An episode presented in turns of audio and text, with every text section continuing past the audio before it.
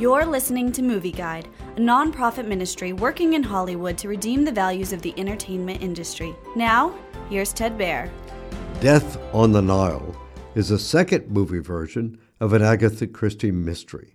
Belgium detective Hercule Poirot is on an Egyptian vacation aboard a river steamer, but it is interrupted when a rich heiress, Lynette Ridgeway Doyle, tells him she's afraid of nearly everyone at her wedding party on the boat.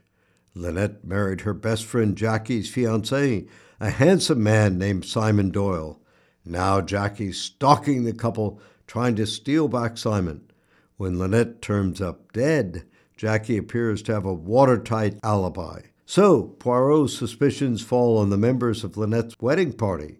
They include Lynette's godmother and her nurse, Lynette's finance manager, a jazz singer's daughter whom Lynette knew in college, and a doctor who's one of Lynette's former suitors. Death on the Nile is a crackerjack mystery.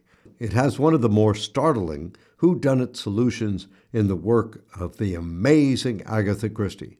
The movie has a light moral worldview. However, it tells an atmospheric tale set in a tragic world of murder, jealousy, greed, and passion. So, Death on the Nile story is sad rather than fun and uplifting.